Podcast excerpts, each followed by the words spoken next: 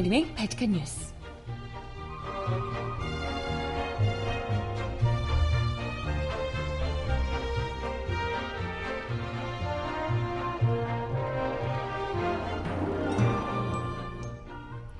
여러분 안녕하세요. 발칙한 뉴스 정혜림입니다.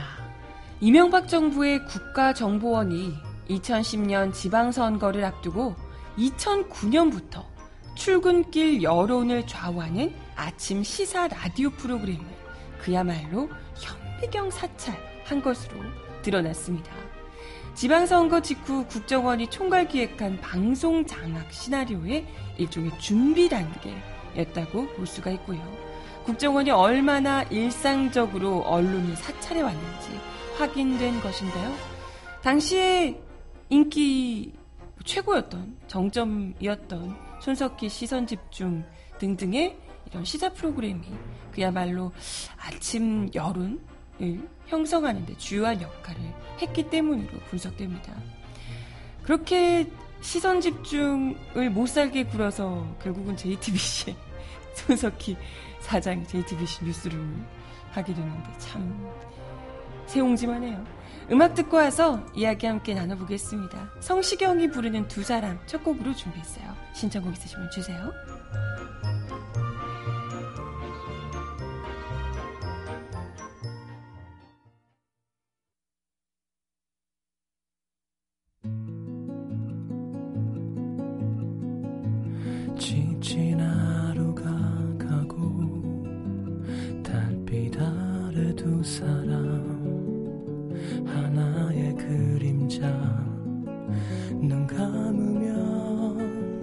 잡힐 듯 아련한 행복이 아직 저기 있는데. 상처 입은 마음은 너의 꿈마저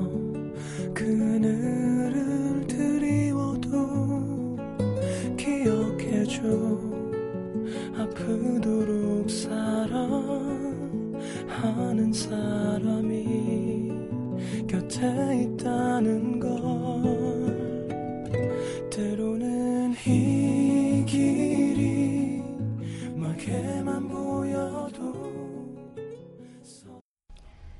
네, 첫 곡으로 성시경이 부르는 두 사람 듣고 오셨습니다. 신청곡 잠시 후에 전해드려 보도록 할게요.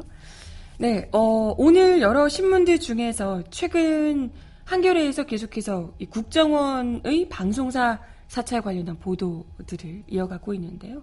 오늘도 역시나 이명박 정부를 정조준해서 국정원이 얼마나 방송가를 꽉 잡고 사찰을 불법 사찰을 해왔었는지와 관련해서 보도를 했습니다. 지금 진짜 어 그때 다 뭐 이게 아마 정부의 압박이 있겠구나 있었나 보다 있나 보다 라고 생각이 들 만한 여러 가지 뭐 정황들이 있었지만 실제로 그 모든 것들이 정말 실제로 있었던 일이고 그냥 뭐 한 번 보고 이런 게 아니까 아니라 정말 디테일하게 하나하나 사찰을 매일 아침 하고 있었더라. 그러니까 우리가 생각하는 것보다 이명박 정부에서 훨씬 더 디테일하고 촘촘하게 사찰하고 전방위적으로 압박을 해왔더라. 이런 게 이제 드러나고 있는 듯 합니다. 어, 이에 따르면 MB정부의 국정원이 2010년 지방선거를 앞두고 2009년부터 아침 시사 라디오 프로그램을 전부 사찰했다는 건데요. 그러니까 지방선거가 사실 그런 의미잖아요. 일종의 그 정부의 중간 평가 격이 되는데 그 지방선거에서 여당의 유리하게 나온다면 일단 정부에서 힘을 딱 받는 거고요. 아 우리가 이거 봐 잘하고 있지 않냐 이렇게 힘을 받는 거고. 근데 지방선거에서 완전 참패를 하게 되면 이제 좀 동력이 많이 떨어지는 거죠. 그렇기 때문에 지방선거를 음, 어떻게 자기들의 것으로 끌고 올 수 있을 것인가를 두고 일종의 여론 공작을 방송을 통해서 여론 공작을 시도를 했다는 겁니다. 그러다 보니까 특히나 이제 좀 시사나 이런 문제에 관심이 많은 분들이 특히나 그때 저도 그렇지만 이 손석희 그 당시에 이제 손석희 시선 집중을 굉장히 열심히 들었단 말이죠. 저도 사실 뭐 아침 라디오 이런 걸 별로 잘 듣는 편은 아닌데도 불구하고 시선 집중 굉장히 열심히 들었던 기억이 나요. 네. 그걸 뭐 꼭 이제 뭐 전부 다를 듣진 않더라도 출근길에 어쨌건 조금씩이라도 계속 듣고 그리고 뭐 좀 관심 있는 인물이 나온다 혹은 관심 있는 사안으로 나온다 이러면 또 이제 찾아서 들어보기도 하고 뭐 이렇게 했던 기억이 나는데. 근데 이때 많은 사람들이 특히나 이제 조금이라도 시사에 관심 있는 사람들이 MBC에서 하는 하던 시선 집중 손석희 시선 집중을 매일 아침 출근길에 이제 뭐 듣고 뭐 각자 듣기도 하고 뭐 버스에서 나오는 걸 뭐 듣기도 하고 뭐 이러면서 같이 이 관련한 뉴스를 잘 분석하고 또뭐 누가 나오든 간에 흔들리지 않은 모습으로 또 뼈 있는 질문을 이렇게 하면서 이런 이제 그 뭐랄까 중심을 잘 잡는 그런 시사 보도 프로그램으로 거의 뭐 십몇 년 이렇게 했던 거잖아요. 음, 좀 사랑받았던 그래서 많은 이 시민들에게 많은 이 듣는 청취자들에게 어떻게 보면 좀 기준점을 제시하는 그런 프로그램이 좀 됐던 듯해요. 그때 당시에. 그랬기 때문에 아마도 이 프로그램을 어떻게든지 이명박 정부에서 어떻게든지 그 입을 막으려고 혹은 제 입맛에 맞도록 바꾸려고 아마도 노력을 했던 게 아닐까 하는 생각이 들어요. 출근길 여론을 한번 시선 집중을 잡으면서 잡아보겠다 이런 생각이 아니었을까 싶은데요. 한겨레에 따르면 2009년 말에 국정원이 라디오 시사 프로그램 편파 방송 실태를 조사를 했답니다. 그러면서 내년 지방선거를 앞두고 정부 비판 보도가 많아질 것으로 예상되는 만큼 방송사 차원의 노력과 함께 행정 제재와 왜곡 활동에 대한 대응을 강화해야 한다라고 덧붙이고 있습니다. 이에 따르면 국정원 조사 대상은 KBS, MBC, CBS, SBS, PBC, BBS 등 6개 방송사의 아침 프로그램입니다.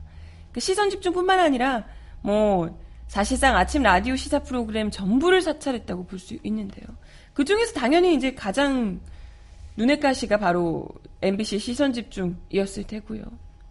이 시선 집중에 대해서 국정원이 안팎의 지탄 여론에도 아랑곳하지 않고 좌파 논리에 경도된 편파 보도로 정부 흠집 내기, 출근길 민심 호도 뭐 이런 노골적인 표현을 썼습니다.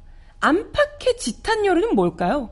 안팎의 지탄 여론이 있으면 심하면 그 프로그램이 그렇게 오래 못했겠죠. 안팎의 지탄 여론이 정말 공고하고 너무나 뭐 비난이 많이 쏟아진다면 이 프로그램은 시청률이 낮아서 못했을 겁니다.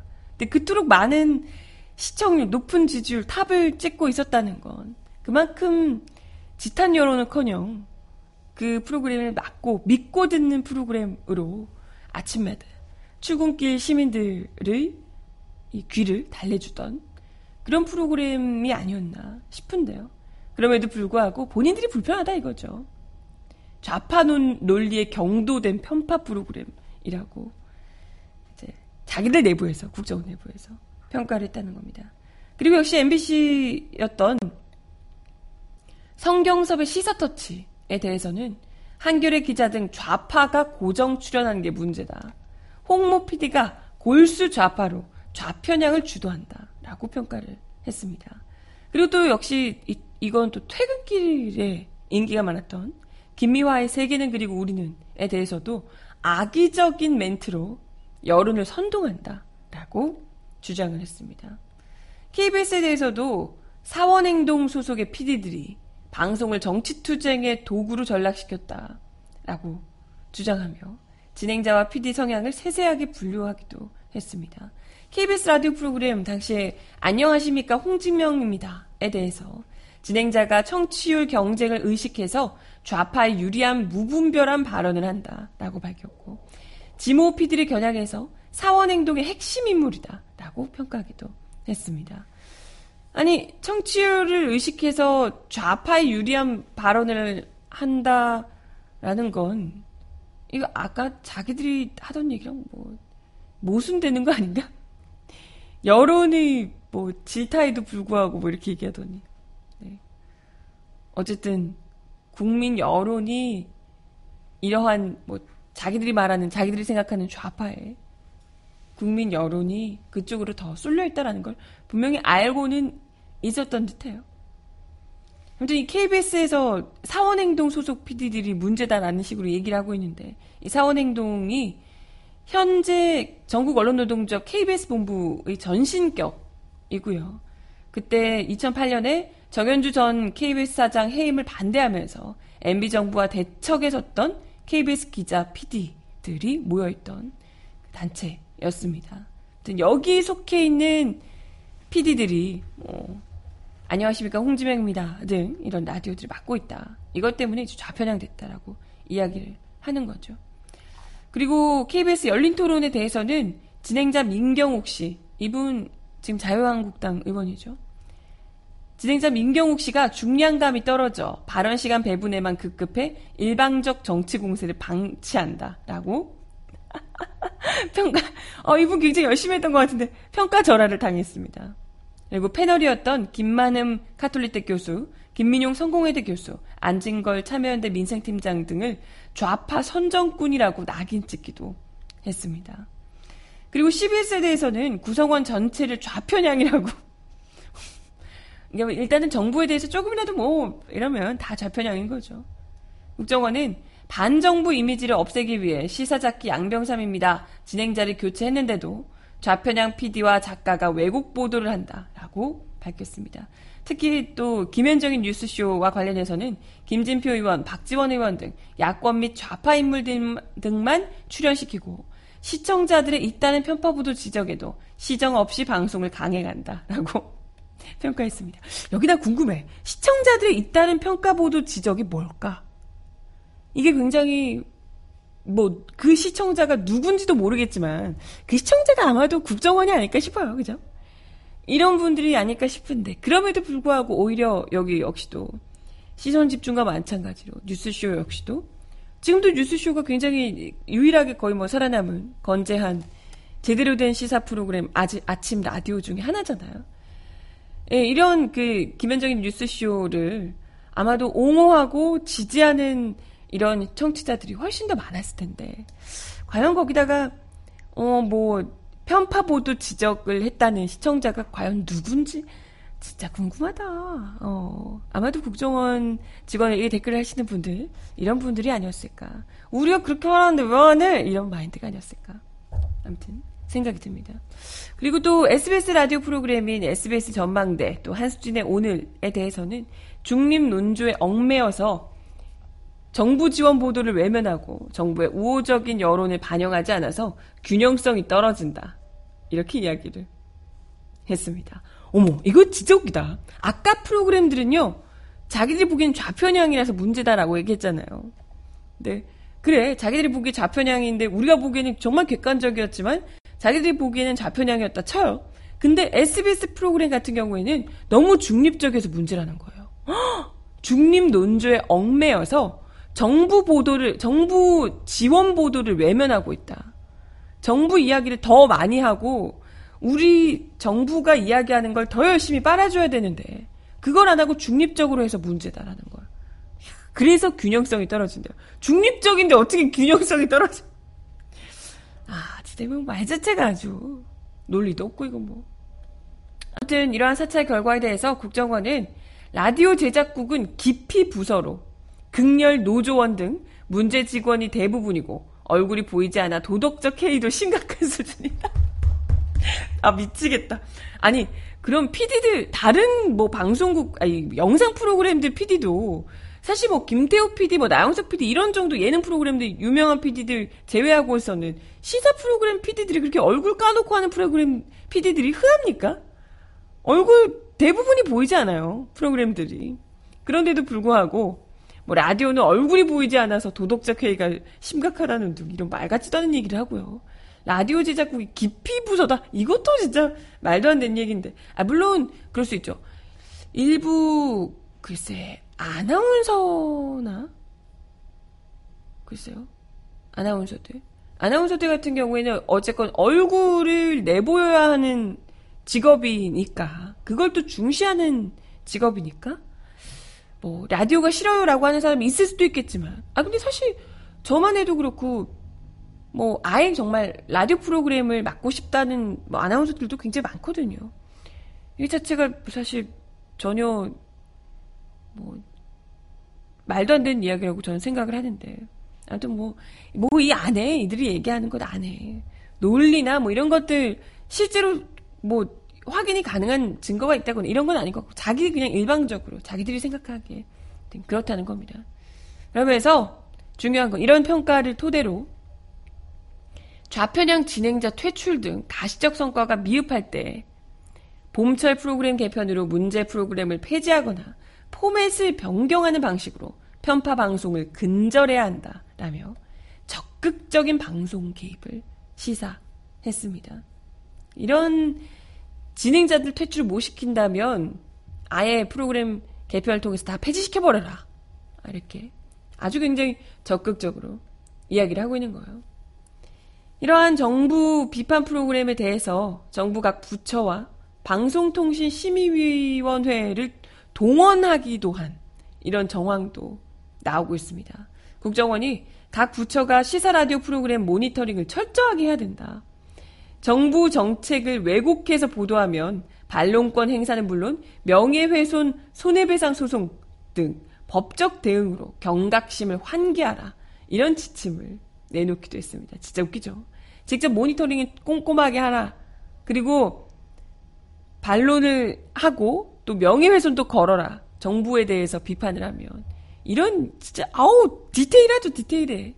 뿐만이 아니라 우리가 많이 문제가 제기를 했었던 보수단체 동원 정황까지도 패키지로 이게 얼마나 패키지로 다 엮여져서 활동을 하는지 국정원이 이 보수단체를 이 활용을 하고 그리고 또 이런 언론 보도들을 옥죄고 그리고 뭐 각 부처 방통위 뭐 이렇게 동원해서 주물주물 했는지를 똑똑히 보여주는 거죠. 방송개혁 시민연대 등을 동원해서 편파 프로그램이라고 자기들이 주장하는 그 프로그램 에 대해서 문제 제기 등 공론화 유도 방안을 직접 제안했다고 하네요. 이 방송개혁 시민연대가요, 2009년에 뉴라이트 연합에서 주축이 돼서 결정한, 결성한 그런 단체라고 합니다. 그러니까 뭐 뉴라이트 비슷비슷한 그냥 마찬가지 똑같은 단체들이에요. 근데 이 단체들이 뉴라이트 이름으로 하면 좀 그러니까 이 단체에 속한 사람들 몇몇이 이름만 바꿔서 새로운 단체를 설립하고 다 그 단체들에 다 그냥 몇 다리씩 걸치고 있는 거죠. 그러니까 난 이런 사람들 아마도 이런 분들이 시민이라는 방송개혁 시민연대라는 이름으로 항의하고 글을 올리고 아마 그러지 않았을까. 그래 놓고 이것 봐라 시민들이 이렇게 요구하는데 이런 요구를 묵살하고 프로그램을 안 없앤다는 등 진행자 교체를 안 한다는 등 좌편향을 뭐 바꾸지 않는다는 등 이렇게 이야기를 하는 거죠. 네.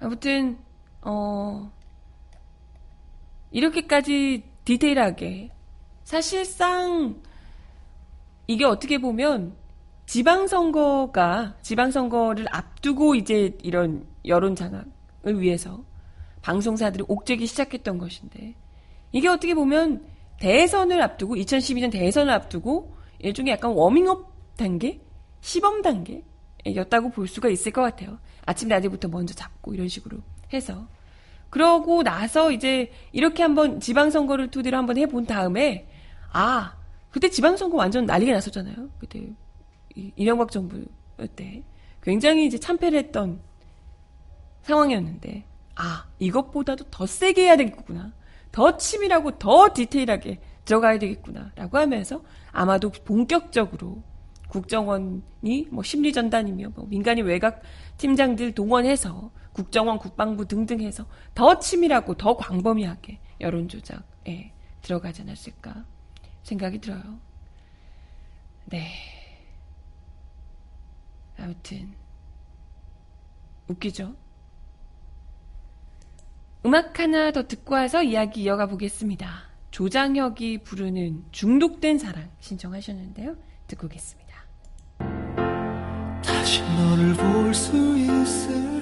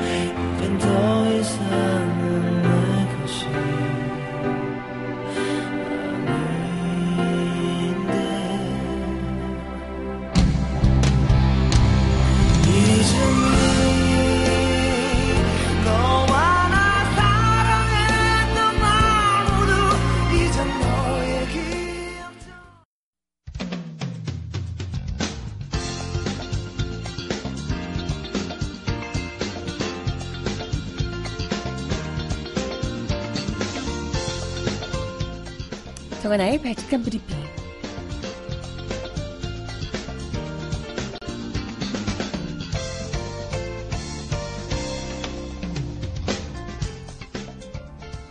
첫 번째 소식입니다. 여야가 오늘 오후 본회의를 열고 김명수 후보자 인준안 표결에 들어가게 됐습니다. 하지만 여야는 김명수 후보자 표결 결과에 대해 아직까지 쉽게 예단하지 못하고 있는 분위기인데요. 김 후보자 인준안이 본회의에서 통과되려면 재적의원 299명 과반 출석, 출석 의원 과반수 찬성이 필요합니다. 김 후보자에 대해 적격 의견인 민주당 121석과 정의당 6석, 정의당 6석, 그리고 새민중 정당 2석, 정세균 국회의장을 합친 것보다도 20석이 더 필요한 상황인데요. 결국에는 국민의당이 또 캐스팅 보트를 쥐게 되는 셈이죠. 우원식 더불어민주당 원내대표는 오늘 사법개혁 신호탄을 신입 대법원장에게 맡기는 데 있어서 야당의 지지와 동의가 필수 조건이자 국민의 요구라며 거듭 국민의당에 김명수 대법원장 후보자 인준안 처리를 호소했습니다. 그는 무엇보다도 협력적 동반적 관계인 국민의당에 특별한 협조의 마음을 다해 요청한다.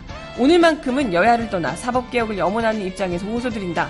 김 후보자 지명이 국민 누구도 법 앞에 억울한 세상을 만들지 않는 국민의당도 바라는 사법개혁의 신호탄임을 알아줬으면 한다. 라며 거듭 인준 동참을 호소했습니다.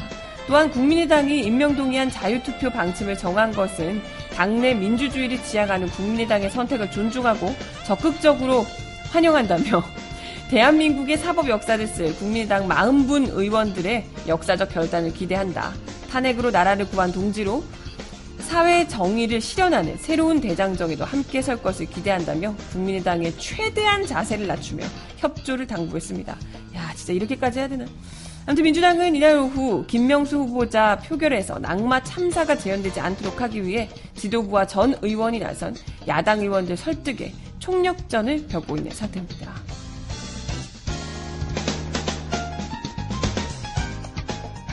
다음 소식입니다. 10여 명의 정규직 사원을 한 한국 항공우주 산업 죄송합니다. 카이에 부정 채용한 혐의 등을 받고 있는 이모 카이 경영관리본부장에 대해서 검찰이 청구한 구속영장이 또 기각이 됐습니다. 지난 4일에 이어 두 번째인데요.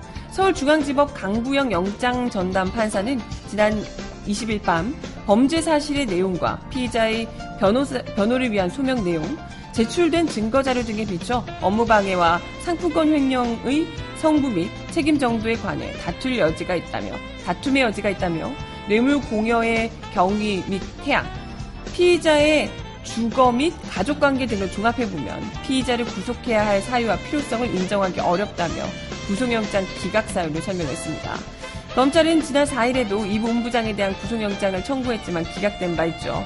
당시 법원은 이 본부장의 구속영장을 기각하며 회사 내부의 신입사원 채용 과정 등에 비춰 피의자의 죄책에 관한 다툼의 여지가 있다라고 밝힌 바 있습니다. 한편 카이 김인식 부사장이 오늘 오전 숨진 채 발견되며 충격을 주기도 했는데요. 김 부사장, 부사장은 오늘 오전 8시 40분쯤 경남 사천시 산안면 월성리 수재 본인이 거주하던 아파트 베란다에서 목을 매 숨진 채 직원에 의해 발견됐습니다. 경찰은 김 부사장이 스스로 목숨을 끊은 것으로 보고 정확한 경위를 확인 중에 있습니다.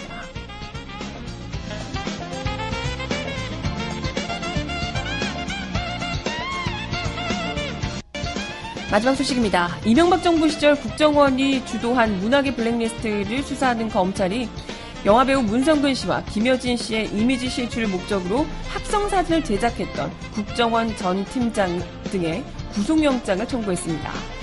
서울중앙지검은 어제 금일 검찰은 국정원이 수사를 위한 문화예술계 불법 관여 등 사건과 관련해 국정원 심리전단 전 팀장 Y씨, 팀원 S씨 두 명에 대해 구속영장을 청구했다고 밝혔습니다. 검찰에 따르면 피의자들은 공모에 2011년 5월경 문 씨와 김 씨가 마치 부적절한 관계를 하고 있는 것처럼 조작한 합성 사진을 제작해 인터넷 사이트에 유포한 바 있습니다. 이에 따라 문 씨와 김 씨에 대한 명예훼손 또 문 씨의 정치 활동에 불법적으로 관여한 혐의 등이 적용됐습니다.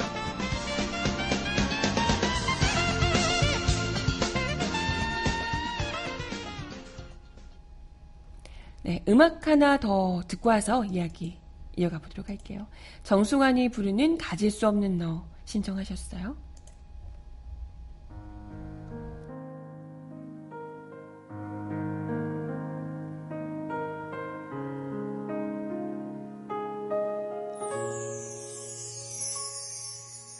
취한 네 목소리.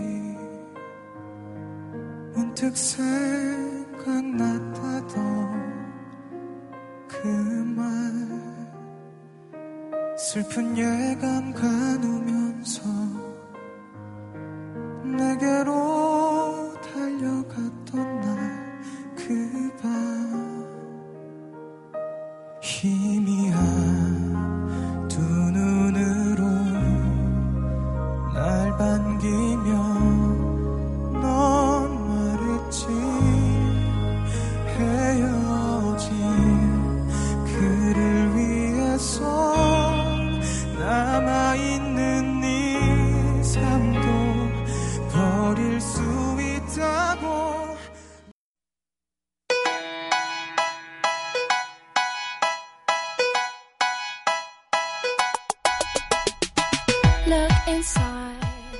이 사람 왜 이럴까요?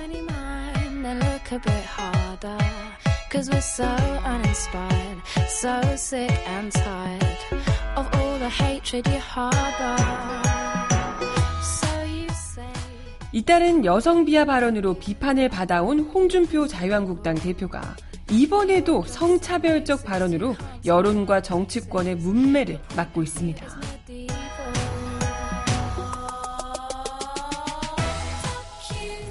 홍 대표는 지난 19일 한국당 혁신위원회가 주최한 여성정책 혁신을 위한 토크 콘서트 한국정치 마초에서 여성으로라는 행사에 참석해 아 이런 행사에 참석해서 성차별적인 발언을 이런 행사에 참석해서 여성들이 국회에 들어오면 싸우기도 잘 싸운다. 남자들은 서로 눈치를 보는데 여자들은 눈치도 안 보고 잘 싸우더라. 트랜스젠더는 들어봤지만 젠더 폭력이란 말은 처음 들어본다. 라는 등의 발언을 해서 토론자들에게 질타를 받았습니다. 이날 젠더 감수성 제고와 자유한국당의 미래라는 주제로 토론회 발제를 한 강월구 혀- 전 한국여성인권진흥원장은 우리나라가 사회적으로 젠더 감수성이 부족하다며 남녀 성차별이 권력 불평등으로 이어져 결국 젠더 폭력이 발생하고 있다라고 지적했습니다. 강 교수는 젠더 폭력이라는 말을 처음 들어본다는 홍 대표의 말에 홍 대표가 그만큼 젠더 문제에 관심이 없다는 건 아니겠냐며 신문 잡지에 허다하게 나온 문제인데 아직도 모른다면 젠더 감수성을 키우지 않았다는 증거라고 꼬집었습니다. 류석춘 한국당 혁신위원장 역시 남자가 권력으로 여자를 지배한 것으로 생각하는 것은 과거 이야기라며 우리 사회는 성평등을 넘어 여성이 우위로 가는 것 아닌가 싶다라고 이야기를 해서 참석자들에게 한참 멀었다 라는 쓴소리를 들었습니다. 여성이 우위로 가고 있다고요? 음. 자유한국당의 여성 차별에 대한 인식을 개선하기 위해서 토론회를 연 것인데 이런 토론회에서 당 대표와 혁신위원장 등이 이 같은 발언을 했다는 사실이 알려지자 정치권에서도 자유한국당의 인권 감수성과 성인지 수준에 대한 비판이 쏟아졌습니다. 더불어민주당 전국 여성위원장인 양항자 최고위원은 어제 홍 대표의 이런 발언과 태도가 젠더 폭력이라며 홍 대표와 류석춘 위원장은 공개적으로 사과하길 바란다고 촉구했습니다. 양 의원은 여성들의 목소리를 듣겠다는 행사에서조차도 무지를 드러내며 거리낌 없이 여성과 소수자를 모욕하는 홍준표 대표와 자유한국당의 태도는 지켜보는 사람들을 부끄럽게 만들었다며 홍 대표가 여성과 소수자에 대한 낮은 인식을 드러낸 것이 한두 번은 아니지만 이런 분이 대한민국 대통령 후보였고 제2당의 대표라는 것이 진보와 보수를 떠나 여야를 떠나 참으로 개탄스럽다라고 비판했습니다. 황유정 바른정당 부대변인도 돼지발정제 사건을 공공연히 떠들었던, 떠들었던 홍 대표가 젠더 폭력이 뭐냐고 묻는 것은 지극히 당연한 발언으로 마초의 블랙리스트를 작성한다면 홍 대표가 당연 1등일 것이라고 여성은 어, 것이라고 주장을 했고요. 여성은 열등하다라는 취지의 성차별 발언을 한 외교부 국장을 조사하듯이 홍 대표를 조사할 수도 없고 참 답답한 노릇이다라고 꼬집었습니다. 추혜선 정의당 수석 대변인도 당 대표가 젠더 등의 개념을 모른다는 것은 중요한 사회 문제인 젠더 관련 이슈를 방관해 왔다는 방증으로 자유한국당의 인권 감수성 결여가 심히 걱정스럽다며 차별을 바탕으로 한 정치색 정치야말로 차별을 바탕으로 한 정치야말로 신속히 청산해야 할 적폐이며 인권의 가치를 지키고 바로 세우는 것은 국회의 책무다라고 강조했습니다. 아울러 정의당은 지난 19일 자유한국당 의원 17명이 국회 국가인권위원회법 내 성적 지향을 삭제하는 개정 법률안을 발의한 것에 대해서도 후진적인 인권 의식 수준을 여과 없이 드러낸 것이라고 비판하기도 했습니다. 주 대변인은 엄연히 제1당이라는 이 정당에서 건전한 성도덕이라는 명분으로 개인의 성적 지향을 강제하는 법률안을 발의한다는 것은 성소수자 혐오, 차별을 조장하는 것이라고 비판하기도 했습니다. 이 법안이 그러니까 그 성적 지향 예. 이 법안이 김태흠 의원이 대표 발의한 것으로 알려지고 있는데요. 이철우, 안상수, 홍문종, 홍문표, 유재정, 유재중, 박덕흠, 이우현, 김한표, 김도읍, 이장우, 박찬우, 이만희, 이양수, 윤종필, 민경욱, 이종명 의원이 공동 발의자로 참여를 한 바 있습니다. 네, 뭐 자유한국당의 이러한 정말 뭐랄까 성차별적인 젠더에 굉장히 무지한 그런 일면들 너무나도 많이 우리가 봐왔지만요. 정말 웃긴 것은 이 행사 자체가 자유한국당의 일종의 그 성적인 성차별적인 이러한 문제를 자유한국당이 어떻게 풀어낼 것인가를 고민하기 위해서 제목도 한국 정치 마초에서 여성으로라고 만들어 놓고 시작했던 그런 토론회였는데 여기서 마초에서 여성으로는커녕 마초에서 마초로 제대로 보여준 자유한국당이 정, 절대 변할 가능성이 없는 정당이라는 것을 제대로 아마 보여준 토론회가 아니었나 싶어요. 이런 토론회에서 나온 얘기라는 게 더 웃긴 거죠. 진짜. 네, 아무튼 기가 막힙니다. 아니 근데 사실 뭐 개인적으로 술자리에서 뭐 이렇게 이야기를 하는 것, 아, 뭐 그런 것도 뭐 문제일 수 있지만 그런 것도 아니고 이런 토론회에 가서 이런 얘기를 하는 자신감 대체 뭐예요? 정말 그만큼 여성들이 이분들에게는 정말 하등한 존재라고 생각을 하는 건지, 그만큼 우스워서 이러는 건지, 좀 묻지 않을 수가 없네요. 음악 하나 더 듣습니다. 존박이 부르는 이게 아닌데를 들려드릴게요. Two,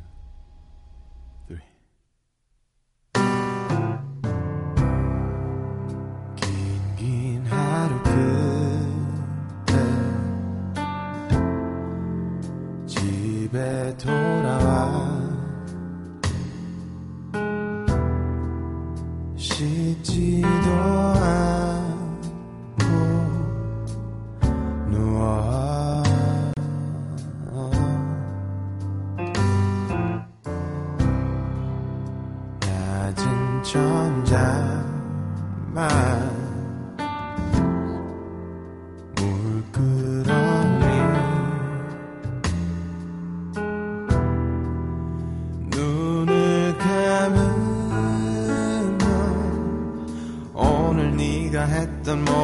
말 또 내가 하려 했다 속으로만 삼키던 말 모두 떠올라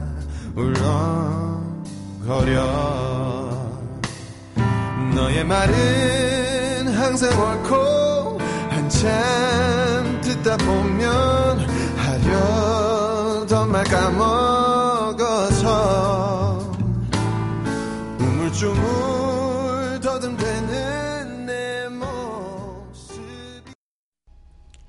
네, 시간이 굉장히 애매하게 남아서. 어떻게 이렇게 됐지? 어, 네. 시간이 애매하게 남아서. 마지막 곡으로 노래 하나를 더 들려드리면서 인사를 드려야 될 것 같아요. 아, 근데 사실 제가 홍준표 대표의 이 발언 하고요. 이 사람 왜 이럴까요에서 다른 똑같은 홍준표 대표의 발언인데요. 어, 홍준표 대표의 또 다른 발언을 놓고 둘 중에 뭘 이 사람 왜 이럴까요 코너에서 쓸까 고민을 했었거든요. 그 이야기만 잠깐 그럼 드리고 마지막 곡 전해드리겠습니다. 어, 홍준표 대표가 그 지금 문재인 대통령이 유엔 총회 참석차 미국 뉴욕 JFK 국제공항으로 도착을 해서 미국으로 출국을 하셨잖아요. 근데 그때 그 미국 뉴욕 국제공항에 도착했을 때 홍준표 대표가 미국으로부터 푸대접을 받았다고 뭐 우리 대통령이 나가는데 거기서 나와보지도 않고 어, 푸대접을 받았다고 미국 측의 환영객이 단 한 명도 나오지 않았다면서 어? 미국한테 그런 대접을 받고 있는 걸 보니 참으로 안타깝다고 생각한다. 문재인 패싱을 당하고 있다. 뭐 그걸 본인들은 숨기고 국민들도 숨기고 있다. 뭐 이러면서 과거에 이명박 대통령이 미국 갔을 때 박근혜 대통령이 미국 갔을 때 미국에서 어떤 의전을 했는지 그것도 살펴보라. 뭐 이렇게 이제 이야기를 했다가 완전 그야말로 멍멍이 망신을 당하고 있다고 합니다. 실제로 한국 대통령의 국빈 방문이나 실무 방문을 할 때는 미국 정부 환영객이 나오는 게 정상이지만 이번에는 그냥 유엔 총회 참석이라는 거죠. 각국의 정상급 100명, 100여 명이 오는데 거기에 미국 정부의 환영객들이 오진 않는다는 거예요. 다 거기서 오는데. 그렇기 때문에 뭐 미국에서 국빈 방문을 하거나 이렇게 되면 당연히 이전에도 뭐 그렇고요. 그렇게 되면 미국 정부에서 환영객이 나오는 게 당연하지만요. 이런 식으로 뭐 유엔 총회 참석하거나 이럴 때는 안 나오는 게 정상이라는 겁니다. 뭐 이명박근혜 정부에서 어땠는지 찾아보라고 그러는데 이명박근혜 정부 때도 마찬가지로 영사관에서 나 우리 그 주 유엔 대사 내외 뭐 주 뉴욕 총영사관 이런 사람들만 나와서 굉장히 단촐하게 이렇게 사진도 안 나오고 이렇게 그렇게 하셨다는 거예요. 그러니까 괜히 잘 알지도 못하고 이야기했다가 제발등 찍고 그러지 마시고 아유 참 이분은 언제 좀 철들시려나 그러네요. 네 마지막 곡 전해드리면서 인사드리도록 할게요. 어, 선미가 부르는 가시나 들어요.